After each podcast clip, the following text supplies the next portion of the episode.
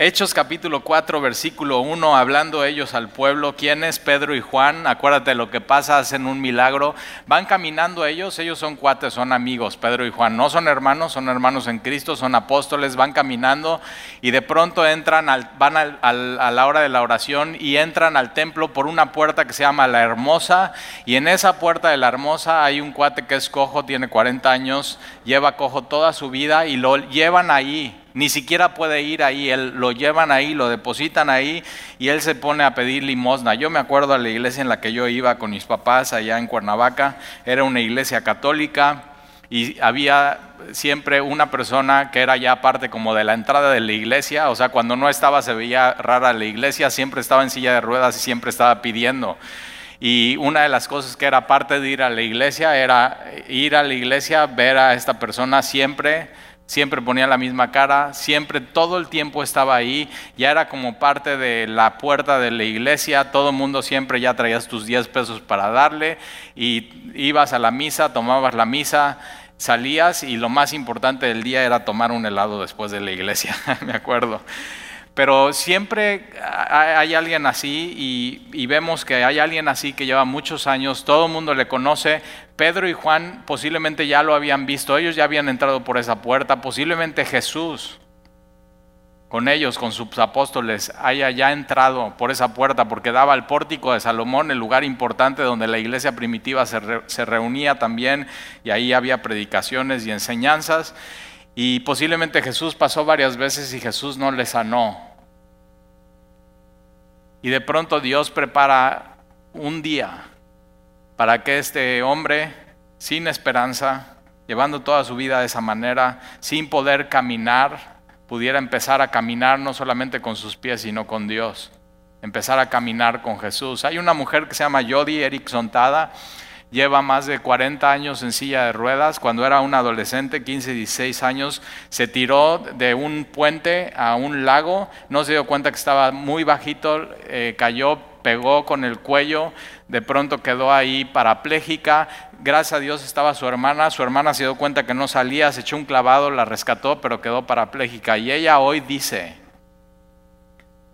Llevo 40 años parapléjica sin poder caminar, pero llevo 40 años caminando con el Señor. Y esto era, esto era lo que tenían estos hombres. Y este cojo lo que empieza a hacer no solamente es caminar físicamente, sino empieza a caminar con el Señor.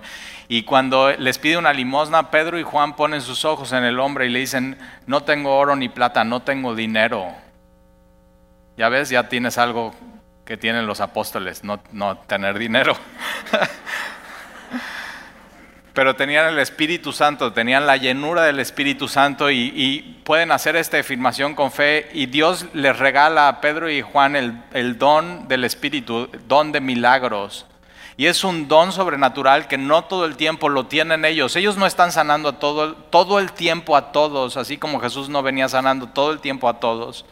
Pero Jesús al final puede decir, Padre, la tarea que me diste ya la cumplí. Dejó gente pobre en el mundo, dejó gente ciega en el mundo, dejó gente pobre en el mundo, pero Él no venía a, solventar el problema temporal, Él venía a solventar el problema eterno, que ese es tu mayor problema eterno, que el pecado te lleva a la muerte y necesitas un Salvador y es lo más importante que tienes que entender, pero es lo que más le cuesta trabajo entender a esta generación, porque nuestros papás nos enseñaron que todos somos humanos, que nadie es perfecto y que nos podemos equivocar. El problema es que cuando nos equivocamos y pecamos, estamos pecando contra Dios y la paga del pecado es la muerte. Y por eso es muy importante aprender esta generación a decir, somos, soy pecador, necesito un, un Salvador. Y si no lo has dicho hoy hasta este momento en tu vida, posiblemente eres como este cojo que no puedes caminar espiritualmente, estás atorado, estás en el mismo lugar, no tienes esperanza y la puerta donde estés se puede llamar hermosa, pero tu vida es lo opuesto a hermosura y lo opuesto a Dios. Y entonces este cojo se para y ya sabes lo que sucede este milagro llama la atención de la gente, pero vemos una cosa, que milagros no salvan, sino lo que salva es el mensaje del Evangelio, porque el, el, mensaje del Evangelio es poder de Dios para salvación a todo el que cree, primero a ellos, los judíos, y después a nosotros, los gentiles. Y llaman la atención, predican el mensaje y ellos de pronto, versículo 1 en capítulo 4, ellos están hablando al pueblo y vinieron sobre ellos los sacerdotes con el jefe de la guardia del templo y los saduceos es decir, les cayó la caballería pesada. Y esta palabra vinieron sobre ellos es que ellos están predicando y de pronto los así, hey, se callan en este momento, ya no pueden hablar más y se los llevan. Y hablando ellos al pueblo, vinieron sobre ellos los sacerdotes. Los sacerdotes eran los representantes en ese tiempo de Dios ante el pueblo, del pueblo ante Dios. Viene el jefe de la guardia del templo, había una guardia, una policía del templo que hacía que todo estuviera tranquilo y que aquellos que blasfemaran o aquellos que iban contra la ley y el orden del templo los arrestaban, los enjuiciaban y los saduceos, esto es muy importante porque los saduceos no creían en lo sobrenatural, no creían en la resurrección de los muertos. Y les cae toda la caballería pesada a Pedro y a Juan por hacer algo bueno, por estar predicando el Evangelio, por sanar a un enfermo. Y, versículo 2 nos dice la razón real. Están resentidos. Eso lo puedes subrayar en tu Biblia. Y ellos están resentidos, están irritados. No, no, resentido es, conoce a alguien así que no solamente está sentido, sino, o sea, resentido, o sea, súper sentido, una persona súper sentida. Ellos están, están resentidos de que se enseñase al pueblo. Ahora ellos, ellos son los que deberían de haber estado enseñando al pueblo. Y de pronto se sienten porque ellos no, pueden, no están haciendo lo que les toca hacer y Pedro y Juan de pronto están enseñando desde las escrituras al pueblo. Acuérdate, el mensaje del pueblo está lleno de la Biblia, está lleno del Antiguo Testamento y está apuntando a Jesucristo, el cumplimiento del Antiguo Testamento. Y de pronto ellos están muy resentiditos de que enseñasen al pueblo. Y sabes que hay mucha gente que quiere que el pueblo esté ignorante, porque un pueblo ignorante es un pueblo manipulable. Y Dios no quiere que seas ignorante de Él. Dios se quiere revelar y por eso te ha dado un libro que se llama la Biblia y quiere que lo conozcas y que vayas a él y profundices en este libro y que no solamente creas a los mensajes que hay en libros, en el radio, en la televisión y, y mucho menos, tienes que ser como los de Berea. Lo que sale de este púlpito tienes que comprobar lo que está en este, biblio, en este libro. Por eso muchas veces decimos, y antes de venir aquí a Veracruz, recorrimos Sandy y yo algunas iglesias viniendo aquí, antes de venir a vivir aquí, y una de las cosas que veíamos es que la gente no llevaba su Biblia a las iglesias se ponía, no sé si ha sido una iglesia así, pero en las pantallas se ponía el versículo que estaba estudiando el pastor y eso lo que hace es que la iglesia sea una iglesia floja. Y dijimos, no, nosotros podemos poner, ahí, compramos, nos costó 15 dólares la Biblia para poner en las pantallas y sabes que no la ponemos adrede porque queremos que sepas usar tu Biblia, que sepas versículo a versículo, capítulo a capítulo, que, que puedas venir a navegante y decir, ok, yo estoy leyendo en mi Biblia Isaías, Ezequiel, Oseas, Jonás, y que pueda, ah, ok, ¿dónde está? A ver, pues no sé bien, bien exactamente, pero más o menos está entre este libro y este libro, está entre profetas menores, profetas mayores, o está en el Pentateuco. No, mira, tú eres responsable como cristiano de conocer tu Biblia, de conocer a Dios. Es una relación personal. Yo no puedo conocer a Dios por ti. Yo no puedo orar por ti. Yo no puedo disipularme por ti. Yo no puedo obedecer por ti. Yo puedo orar por ti. Pero sabes que te toca a ti hacer la chamba. Y por eso discipulado, disipularse quiere decir disciplina y necesitas tener disciplinas espirituales. Y lo vemos muchas veces de gente que viene de otras iglesias que, te digo la verdad, es floja. Y nosotros no queremos, nuestra oración es eso, que no seas flojo, que puedas semana tras semana tener una relación personal con el Señor. Hay gente que hasta le da flojera traer cargando su Biblia a la iglesia.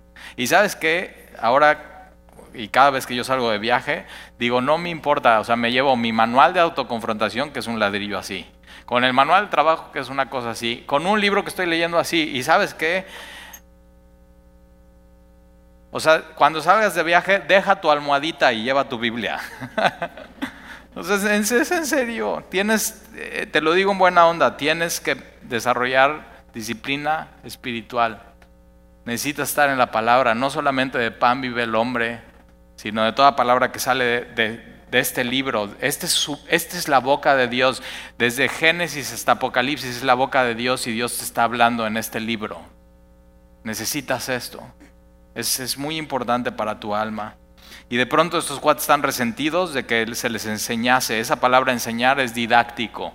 Y por eso queremos ser muy didáctica la Biblia para ti, muy simple, muy entendible, que lo puedas aplicar en tu vida y ellos están resentidos de que enseñasen al pueblo y anunciasen en Jesús la resurrección de los muertos. El, mensaje del Evangelio completo no nada más es que Jesús vino, vivió una vida perfecta, murió en la cruz, fue sepultado, sino el mensaje completo es que Jesús resucitó.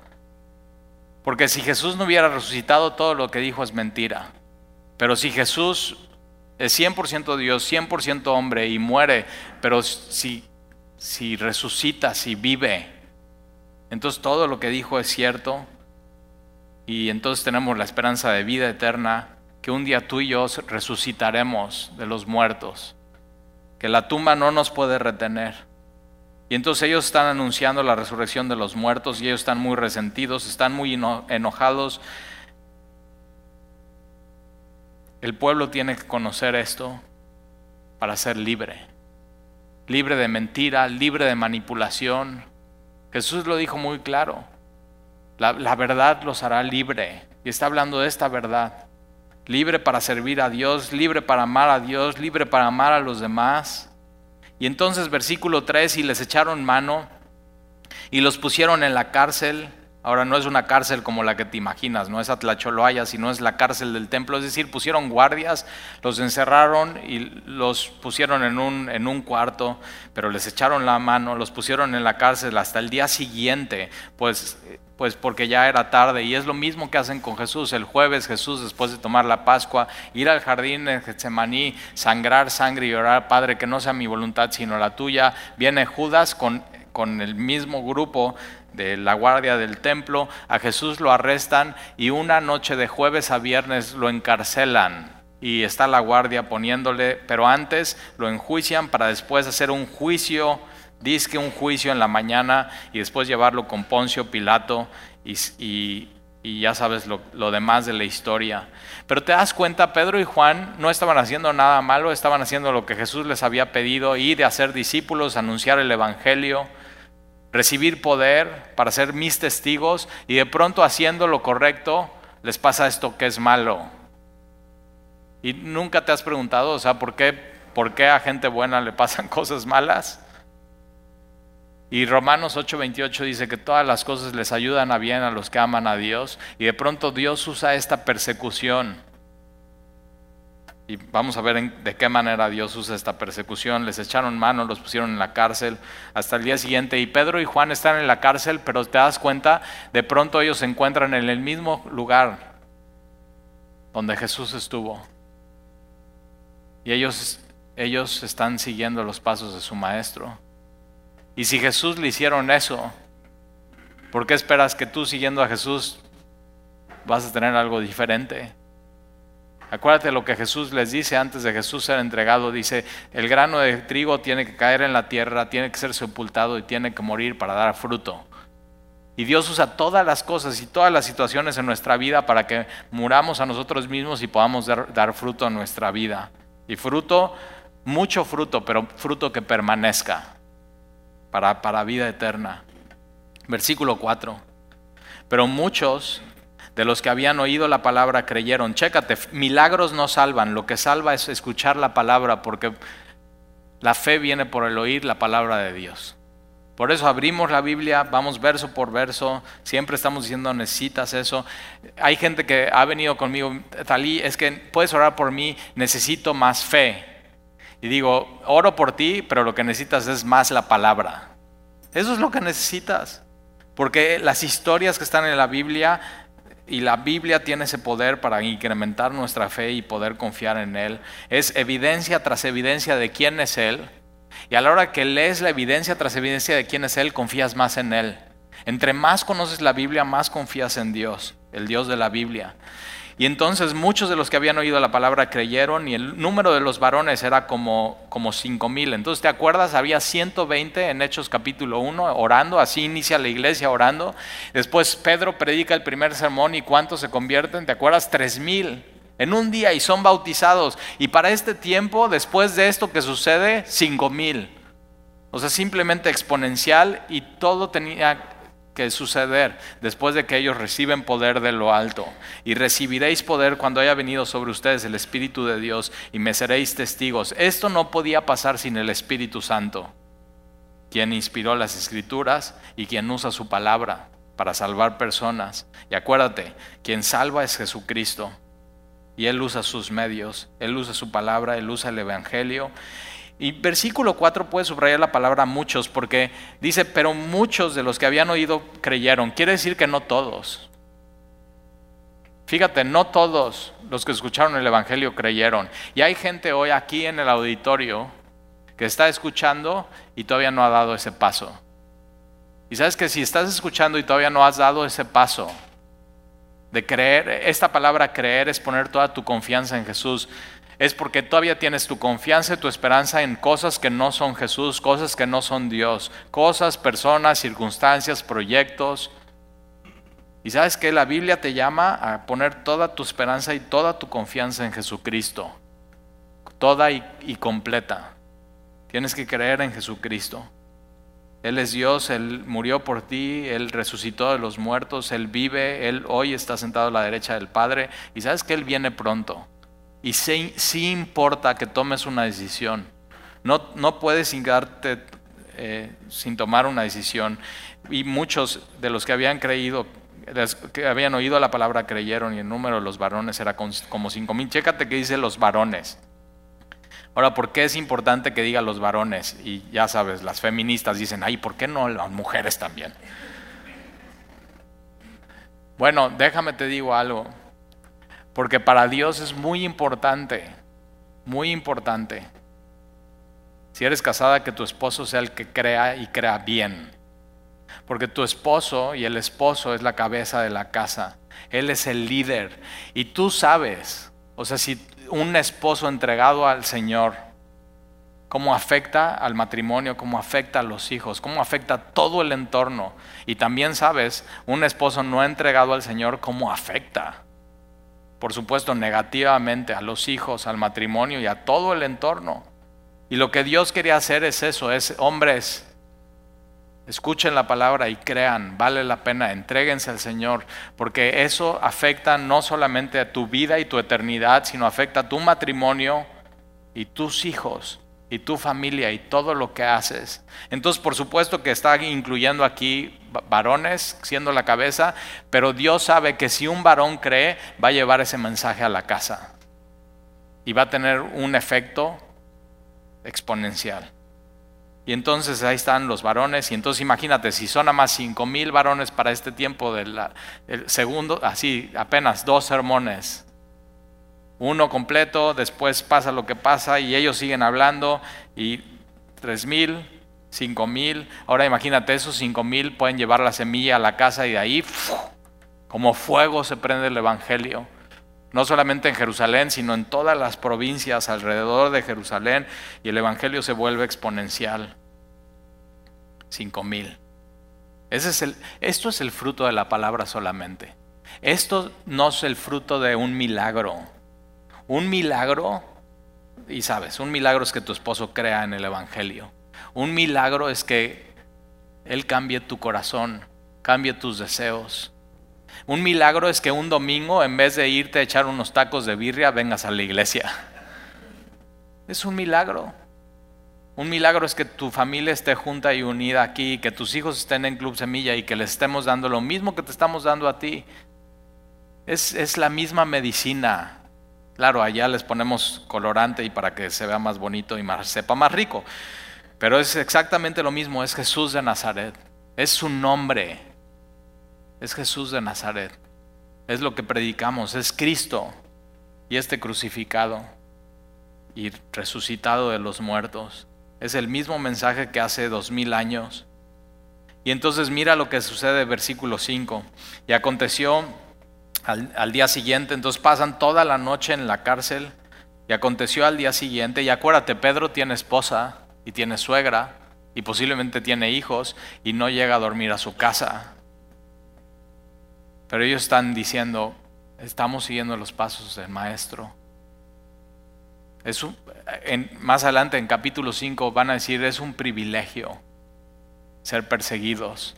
Y en el Sermón del Monte Jesús lo dice, bienaventurados los que son perseguidos. O sea que cuando eres perseguido quiere decir que vas por buenos pasos. No estás siguiendo la corriente del mundo, estás siguiendo a Jesucristo. Me acuerdo que así, cuando gente empieza a caminar con el Señor, viene conmigo y me dice, Talí, yo ya decidí hace cinco semanas caminar con el Señor y sabes que en vez de irme mejor me ha ido peor. o sea, qué chiste. digo, sí, pero mira, el mundo es miserable, pero sin Jesús es insoportable.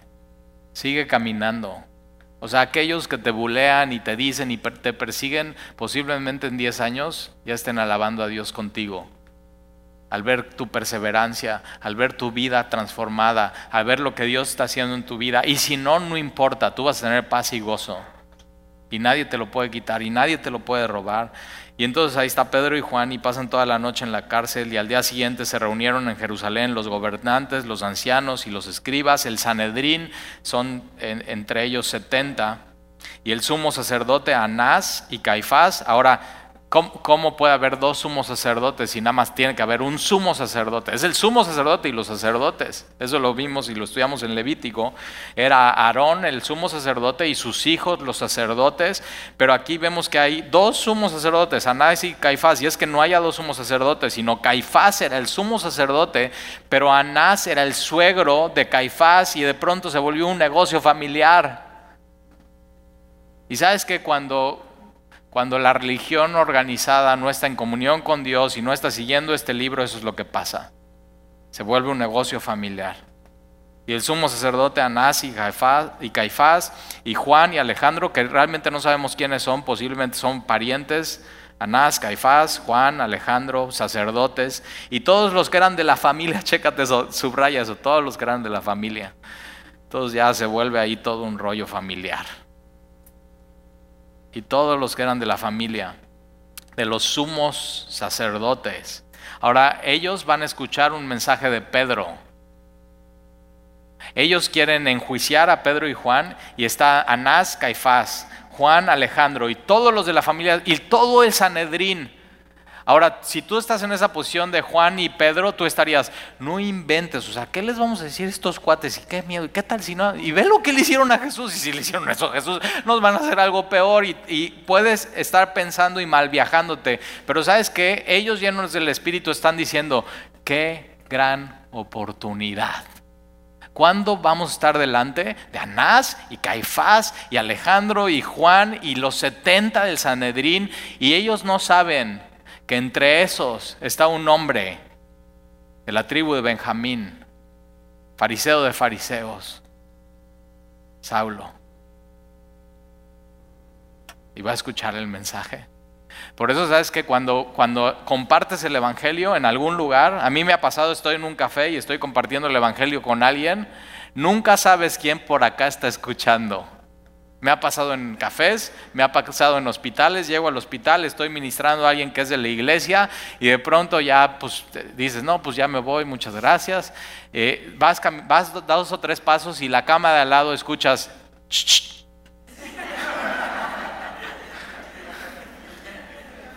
y dices...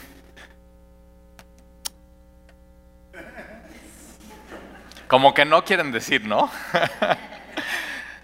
Y sabes que en los hospitales pasa mucho porque entonces, ¿dónde está tu confianza?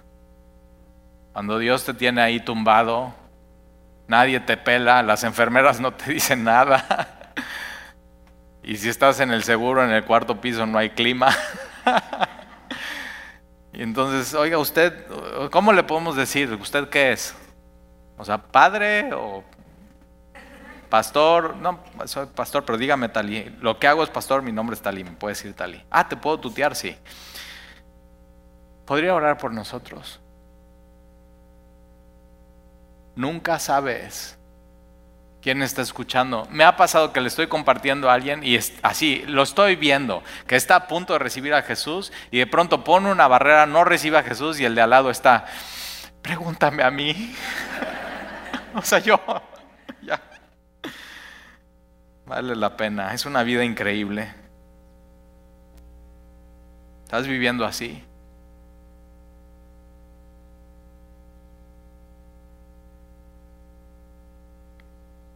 Y está Pedro y Juan. Y versículo 7, y poniéndoles en medio. Entonces el Sanedrín se sentaba en un medio círculo, así como están ahorita. Entonces así, 70 más el sumo sacerdote, ellos en medio. Y entonces lo, lo, ponen a Pedro en medio y a Juan en medio. Y no sé tú, yo voy al cine, por ejemplo, este, me gustan mucho las, las, películas de acción. Cada vez voy menos al cine, no sé, como conforme voy creciendo van cambiando mis gustos, cada vez voy menos al cine. A mi hija le gustan ver la de superhéroes y yo digo, ¿superhéroes? O sea, qué aburrido. Teniendo la Biblia, ¿qué vas a hacer? Bueno, entonces ya, eh, yo voy entrando al cine y veo así, ¿no? Para arriba las gradas y digo, si tan solo me prestaran un micrófono.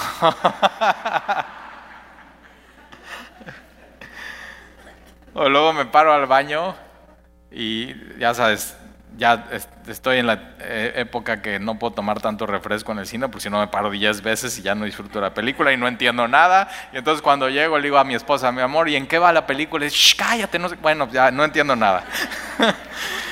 Pero entonces me paro hacia el baño y voy pasando y, está la película y veo y todos están bien atentos con sus palomitas y digo, si tan solo me dieran cinco minutos. ¿Por qué no empiezas a ver así la, vida? O sea, con un peso eterno, como si nuestro mensaje de veras fuera el mensaje de salvación. Y ahorita vas a ver, entonces está Pedro y Juan parados ahí. Qué gran oportunidad.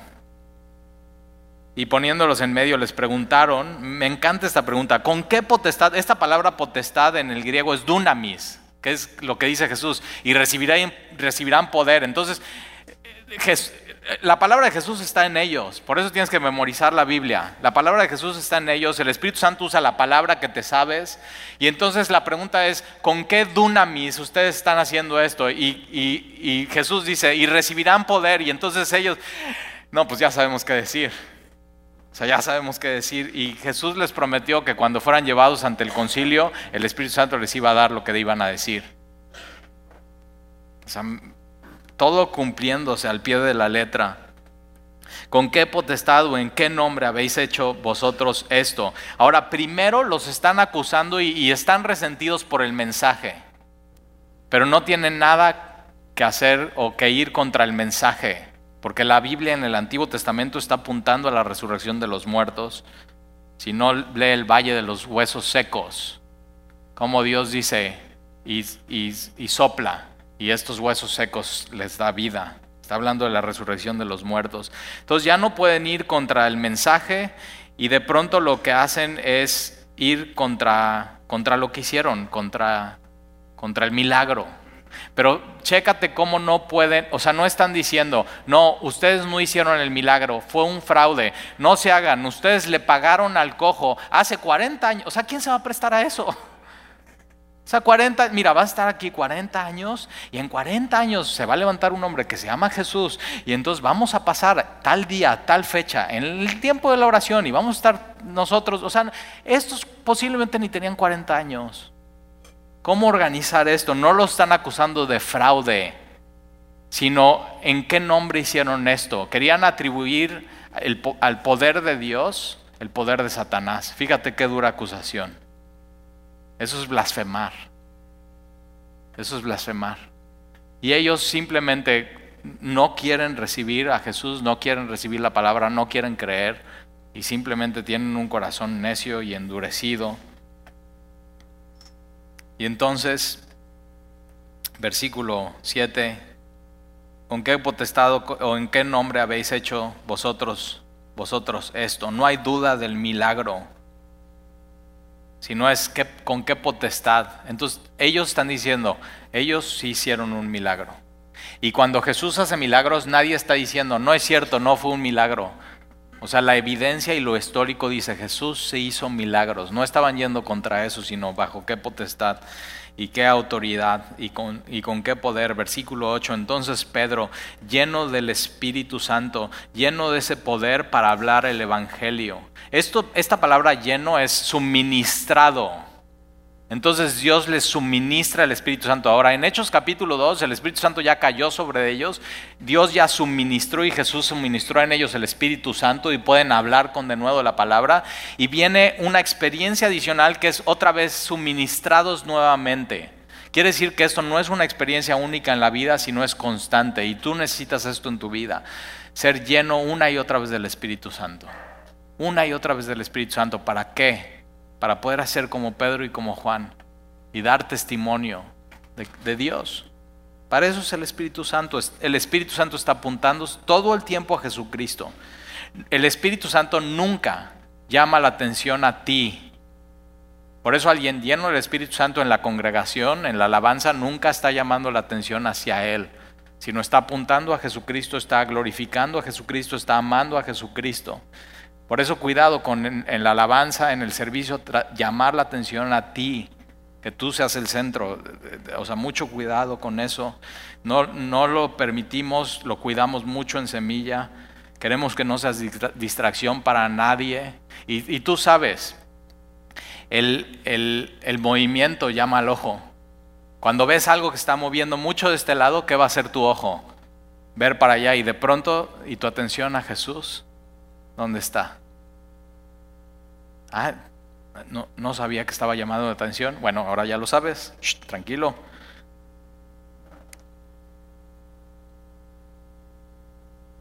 El, el, enfoque de la adoración es Jesús, no tú. De la adoración, de la oración, de la palabra. Él es el, él es el enfoque, Él es el Señor. A Él venimos a buscar. Si no, nos vamos a una clase de aeróbics y ahí llamamos la atención, ¿verdad?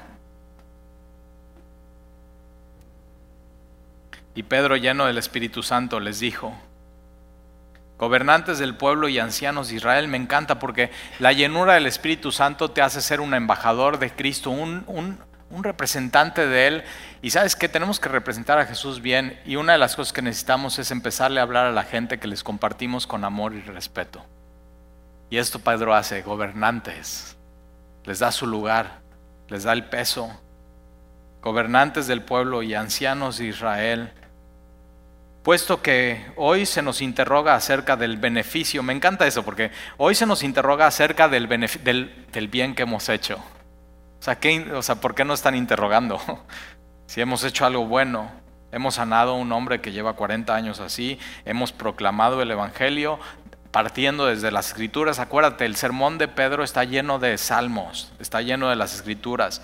Puesto que hoy se nos interroga acerca del beneficio hecho a un hombre enfermo, de qué manera éste haya sido sanado, sea notorio a todos vosotros y a todo el pueblo de Israel que en el nombre de Jesucristo de Nazaret, a quien vosotros crucificaste y a quien Dios resucitó de los muertos, por él, este hombre está en vuestra presencia sano. Me encanta. la llenura del Espíritu Santo nunca, nunca hace que te lleves la gloria o tomes tú el poder o la potestad, sino Pedro está diciendo, ¿sabes qué? Si esto sucedió hoy aquí, no nos vean a nosotros, es por Jesús. Siempre está apuntando a Jesús. Todo esto es por Jesús. Y eso es lo que tienen estos hombres comunes y corrientes, pero tienen algo en común. Nunca quieren llamar la atención hacia ellos, sino siempre están apuntando a Jesús, siempre le están dando la gloria, siempre quieren que lo que brille sea Jesús mismo, se vea más hermoso, sea magnificado su nombre y su poder y su evangelio. Y me encanta cómo, no, cómo mete el Pedro el evangelio, porque le hace una pregunta y le dicen, oye, ¿con qué poder y con qué autoridad? Y Pedro dice, Jesús crucificado, Jesús resucitado. Y ellos, o sea, no te preguntamos eso, no importa. Jesús crucificado, Jesús resucitado. y sabes que tú tienes que meter eso en todas tus conversaciones. O sea, que en tu trabajo te pregunten, oye, ¿y cómo haces este procedimiento? Pues mira, este procedimiento en el software del programa, del sistema, de la empresa, se hace así, le metes enter y delete y no sé qué. Y sabes qué, Jesús crucificado y Jesús resucitado. O sea, ¿por qué no tratas, o sea, con, con esa imaginación y con ese intelecto y con esa mente que antes tenías cochambrosa y que estabas buscándole cómo pecar sin que te cacharan, ¿sí o no? Estabas buscándole. ¿Por qué no usas eso que Dios te dio para proclamar el Evangelio?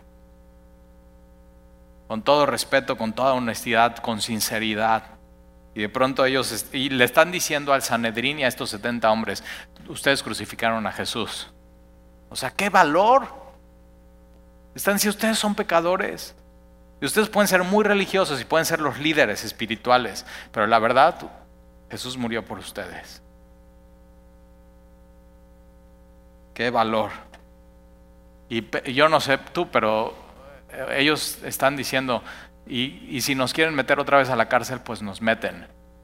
Pero vamos a decir la verdad. O sea, me encantan estos hombres llenos del Espíritu. Versículo 11. Este Jesús, otra vez ve tan lleno su predicación de Jesús.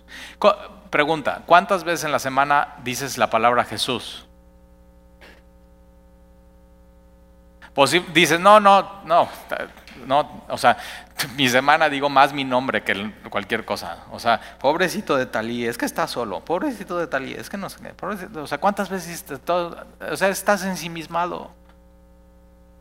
Quita tus ojos de ti, de tu problema, de tu situación, pon tus ojos en Jesús, el autor y consumador de la fe tu vida va a cambiar en el momento que hagas eso. No sé si ya te diste cuenta que tu vida no se trata de ti, tu vida en Cristo se trata de Jesús. Y eso sabes que cambia todo por completo.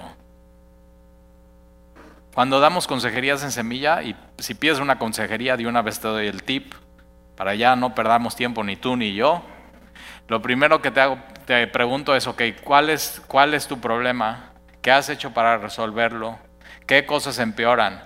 Y me doy cuenta, nada más en esas preguntas, si Dios no está en esa historia, tu problema es que has dejado a Dios al lado.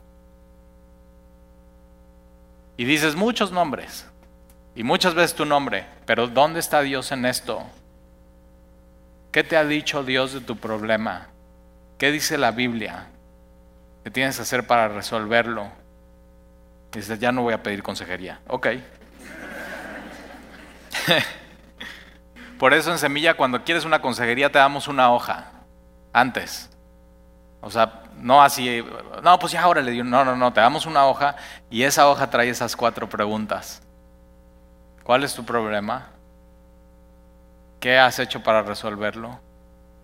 Te preguntamos si estás leyendo tu Biblia, te preguntamos si estás orando, te preguntamos si ya naciste de nuevo. Porque si no has nacido de nuevo, ¿De qué sirve resolver tus problemas si tu problema más fuerte todavía lo traes encima? Traes la ira de Dios sobre ti. ¿De qué sirve que tengas una vida exitosa y al final te vayas al infierno? De, nada. ¿Sabes que en el infierno va a estar lleno de gente exitosa sin Jesús?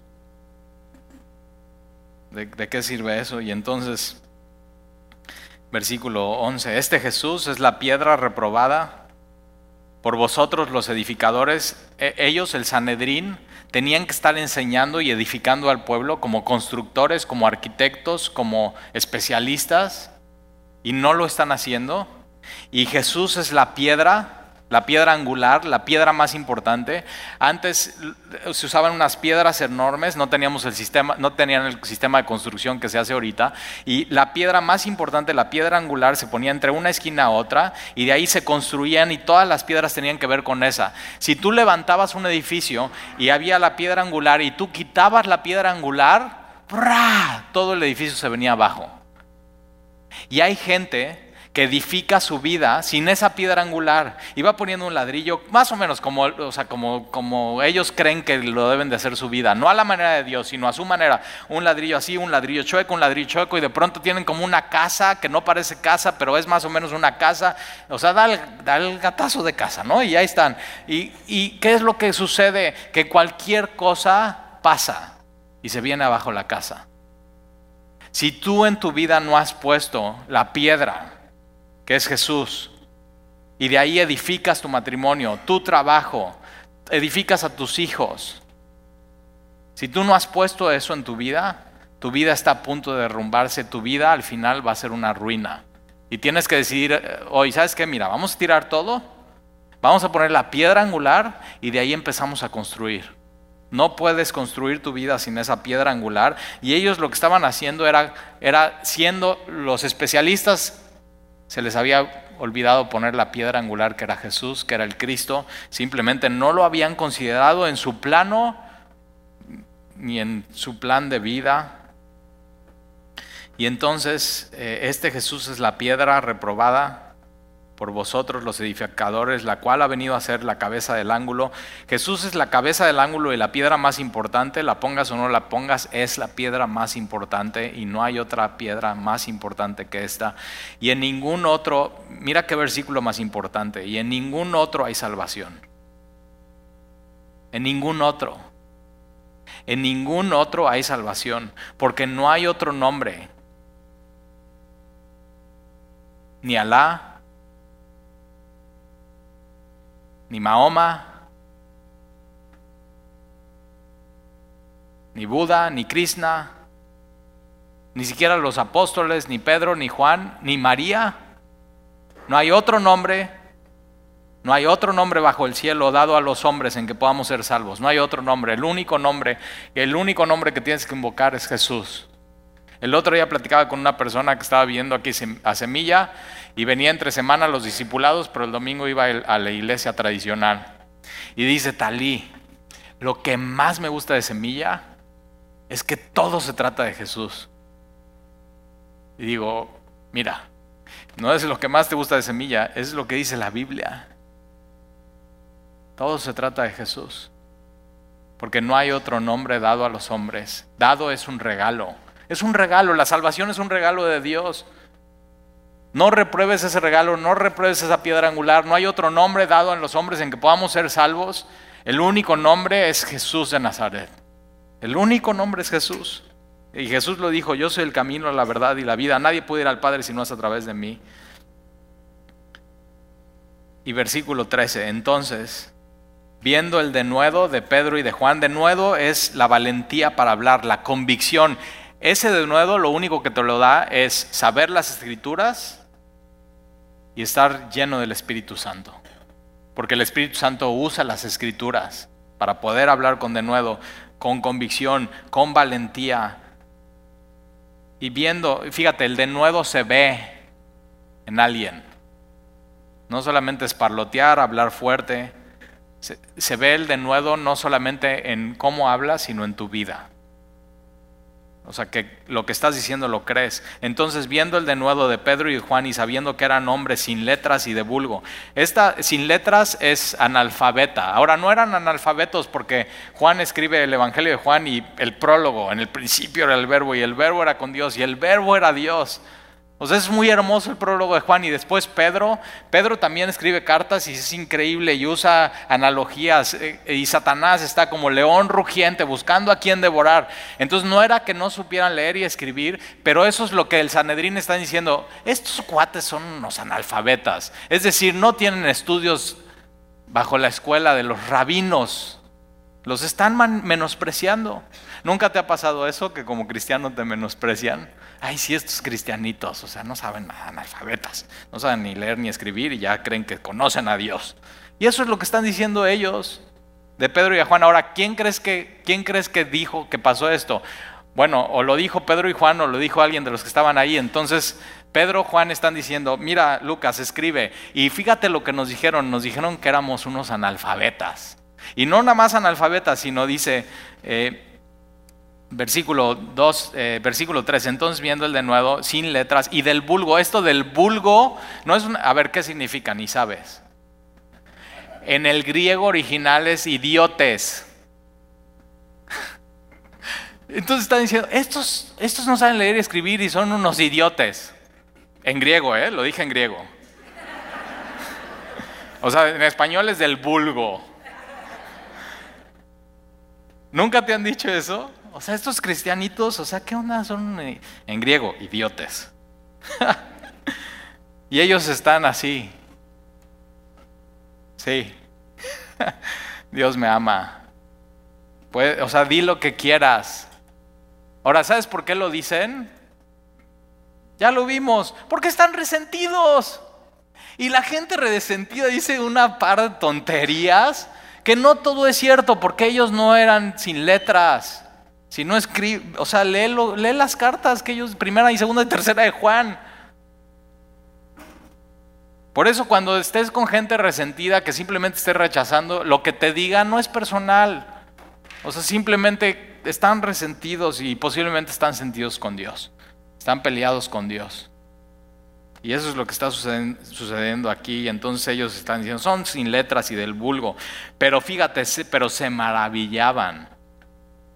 Y les reconocían que habían estado con Jesús. Es lo más hermoso que hay. Y yo digo, mira, pues está padre, dime idiotes en griego y dime que no sé leer ni escribir, pero si reconoces en mí que vengo de pasar tiempo con Jesús, está increíble.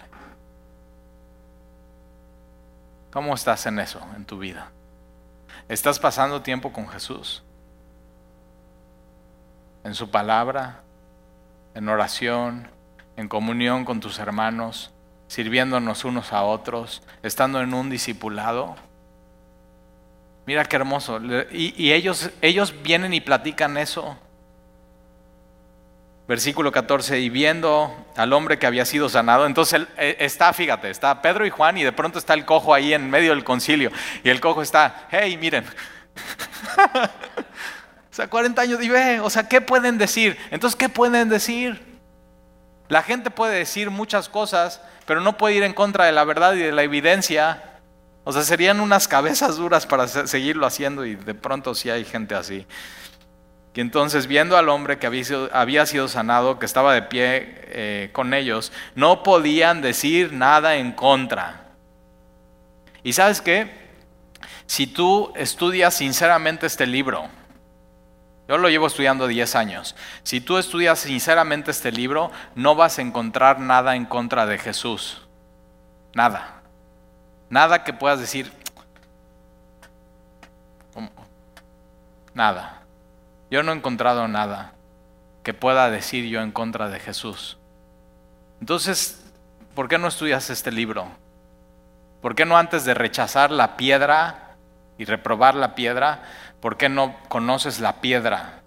Y te vas a dar cuenta de conocerla y caminar con él que no hay nada que tú puedes decir en contra de él. Puedes decir en contra de la iglesia. Puedes decir en contra de ministros, de pastores, de hermanitos, de hermanitas. Pero sabes que no juzgues, no juzgues a la iglesia por las personas. Juzga a la iglesia por su Señor. Y no vas a encontrar nada Nada, nada, nada, nada, nada malo que decir de él. Versículo 15. Entonces les ordenaron que saliesen del concilio. Entonces ya no saben ni qué hacer. Dicen, bueno, a ver, ¿se pueden salir tantito? y entonces les ordenaron que saliesen del concilio y conferenciaban entre sí diciendo, ¿qué haremos con estos hombres? Ojalá que así dijeran de ti. O sea, ¿qué hacemos con Talí? No le para la boca de hablar de Jesús. O sea, ¿qué hacemos con este hombre? Porque de cierto señal manifiesta hecho, eh, ha sido hecha por ellos, notoria a todos los moradores de Jerusalén, y no lo podemos negar. Sin embargo, para que no se divulgase más entre el pueblo, amenacémosles. O sea, su gran idea. Ideota, mira. Qué gran ideota, amenacémosle. O sea, como si amenazándonos vamos a parar. Amenacémosles para que no hablen de aquí en adelante a hombre alguno en este nombre. Versículo 18. Y llamándoles, ya su gran idea les llaman y llamándoles les intimaron que en ninguna manera hablasen ni enseñasen en el nombre de Jesús. O sea, ¿por qué? Si son del vulgo y sin letras, pues ¿de qué se preocupan?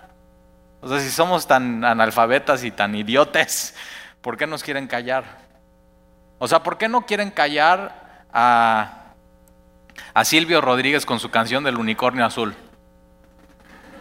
O sea, eh, ponte a pensar eso.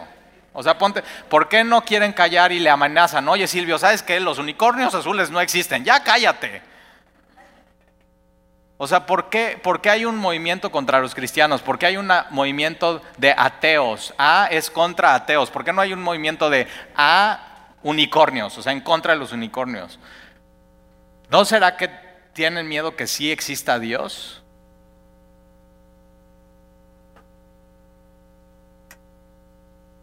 O sea, y si existe, si, no existe Dios, ¿por qué tanto pleito? ¿Por qué dedicar tanto tiempo y blogs y empeño y comentarios de Facebook a desacreditar algo que no existe? ¿Por qué? ¿Por qué no desacreditan a, a los ovnis o a los marcianos? Posiblemente tengan miedo de que sí existe Dios.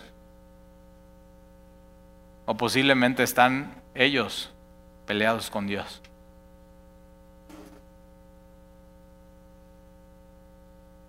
Y llamándoles les intimaron que de ninguna manera hablasen ni enseñasen. No enseñen, no enseñen de Jesús.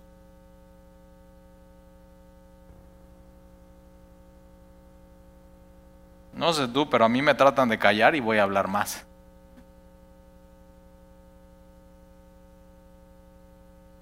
Eso es lo que pasó en China. Cuando entró el gobierno y dijeron, ¿sabes qué? O sea, como que se están reproduciendo mucho los cristianos porque muchos misioneros están viniendo a China. Vamos a sacar a todos los misioneros. Cuando, cuando corren a los misioneros de China había dos millones de, de cristianos. Y después, cuando ya no hay misioneros, se quedan solamente los cristianos. ¿Y qué crees que hacen los cristianos? Hacer más cristianos. Ah, ¿nos quieren callar? Va. ¿Nos quieren quitar las reuniones en público? Va. Y hacen este movimiento de, iglesias subterráneas. Y hay más de 17 millones hoy. Dios usa la persecución y que nos quieran callar para decir, no, no, no, A veces vivimos un cristianismo tan cómodo que se nos olvida que tenemos que compartir el Evangelio. Versículo 19, más Pedro y Juan respondiendo, eh, respondieron diciendo, juzgad si es justo delante de Dios obedecer a vosotros antes que a Dios. O sea, ¿quién les, dice al, al, concilio, a los líderes? A ver chicos, concilio, ¿a quién les hacemos caso? ¿A ustedes o a Dios? ¿Qué? No, pues y para ellos Jesús era Dios y Jesús dijo, id y haced discípulos de todas las naciones. Enséñenles todo lo que yo les he dicho. Y pregunta, ¿a quién le estás haciendo caso hoy? ¿A Jesús, que es Dios? ¿O al mundo que dice calla? ¿A quién le estás haciendo caso hoy? Posiblemente tienes que cambiar a quién le estás haciendo caso y empezar a compartir el Evangelio. Y empezar a pedirle, Señor, lléname de tu espíritu, ayúdame a decir. Y puedes decir, Talí, bueno, es que soy medio analfabeta y, del vulgo. Y ya te diste cuenta, no es pretexto. Em, empieza a hacerlo ya. Versículo 20, porque no podemos dejar de decir lo que hemos visto y oído. Y si tú tienes tiempo ya aquí en la iglesia, has escuchado. Y a través de los ojos de estos hombres has visto. Y la fe es eso, es, es ver lo que no se ve. Y tú ya has visto lo que Jesús hace y quién es Jesucristo y qué es sobre todo lo que hace en, tu vida y has visto la paz y el gozo que, viene solamente de Él y de su presencia. Versículo 21, entonces, ellos entonces les amenazaron, ja, ja, ja. O sea, me encanta, les amenazaron. Como si eso nos fuera a parar. ¿Nunca te han amenazado? A mí mi hermano un día me amenazó. Desde cuando empecé así a caminar con el Señor, así literal, me mandó un mail. Cuando vengas a mi casa no puedes volver a hablar de, Dios y Jesús y la iglesia. Y digo,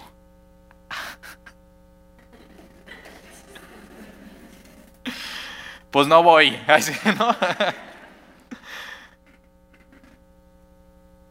y a veces ahora me dice, Nef, ¿me puedes dar un consejo?